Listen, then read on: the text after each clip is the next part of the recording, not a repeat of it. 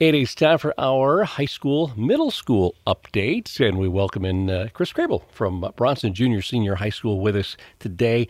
I, I, guess first off, congratulations, wrestling championship. That was that was a, a blast last night, wasn't it? Yep, yep. Uh, third year in a row. Looking forward to see what they do for the rest of the season. Pretty exciting. Well, and again, packed house. It's it's kind of like what high school sports should be: two county rivalries, uh, rivals coming together for it. So it just it was a great uh, a great night for high school sports overall. So. Mm-hmm. And luckily, we came out on top. All right, let's talk about some uh, some academic awards for some of your kids. Yeah, we've got some students who are excelling academically, and I'd really like to, um, you know, thank you for giving me the opportunity to give them a shout out. Um, we had several students who were named the outstanding students of the second marking period at the Career Center. Um, Carlos Aguilar Moran in the Auto Body and Custom Paint program, uh, Tony Martinez in Computer Network Technologies, Samantha Frankum in the Education Fundamentals course, Daniel Reinhardt in Electrical Technologies, Andrew Norton in Welding, and Riley Fee in Clinical Rotation. So that's exciting. Congratulations to those students. All right, and some awards from uh, from Glen Oaks as well. Yeah, yeah, we actually had uh, several students on the President's Honor Roll. Um, that is a 4.0, um, and if you think about it, that's pretty impressive considering they're still high school students. Uh, congratulations to Itzel Albaran, Boston Buckland, Vanessa Carrillo, Isabella Cranston, Haley Frankum, Braylon Lasky, and Cheyenne Villasan.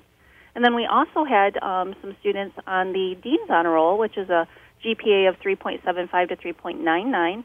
Again, impressive considering these are high school students taking college courses. Uh, congratulations to Kimberly Jewett, Valentina Medina, Kaylin Scare, Lillian Sutton, Savannah Taylor, Maya Webb, and Miranda Wolford. Sounds like that's a great collaboration for you guys with Glen Oaks to get those kids that college credit while they're still in high school. It is, and you know, I just I'm so excited that we have that opportunity for those students. Um, we also have some students who are taking classes through KCC as well. So it's a great collaboration between the community colleges and the high schools. Now, do the kids actually go to the campus there in Centerville, or do they do it uh, in yes. Bronson? Some do. Um, we have courses on campus in Centerville, and we do have some courses here um, at the, the local building. So, All right. combination. Rolling out a new online program, too, right?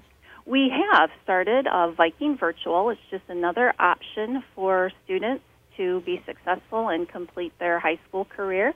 Uh, kind of a soft start right now with a few students enrolled, and we're looking forward to seeing how that uh, you know pans out for the rest of the year, and then hopefully growing it.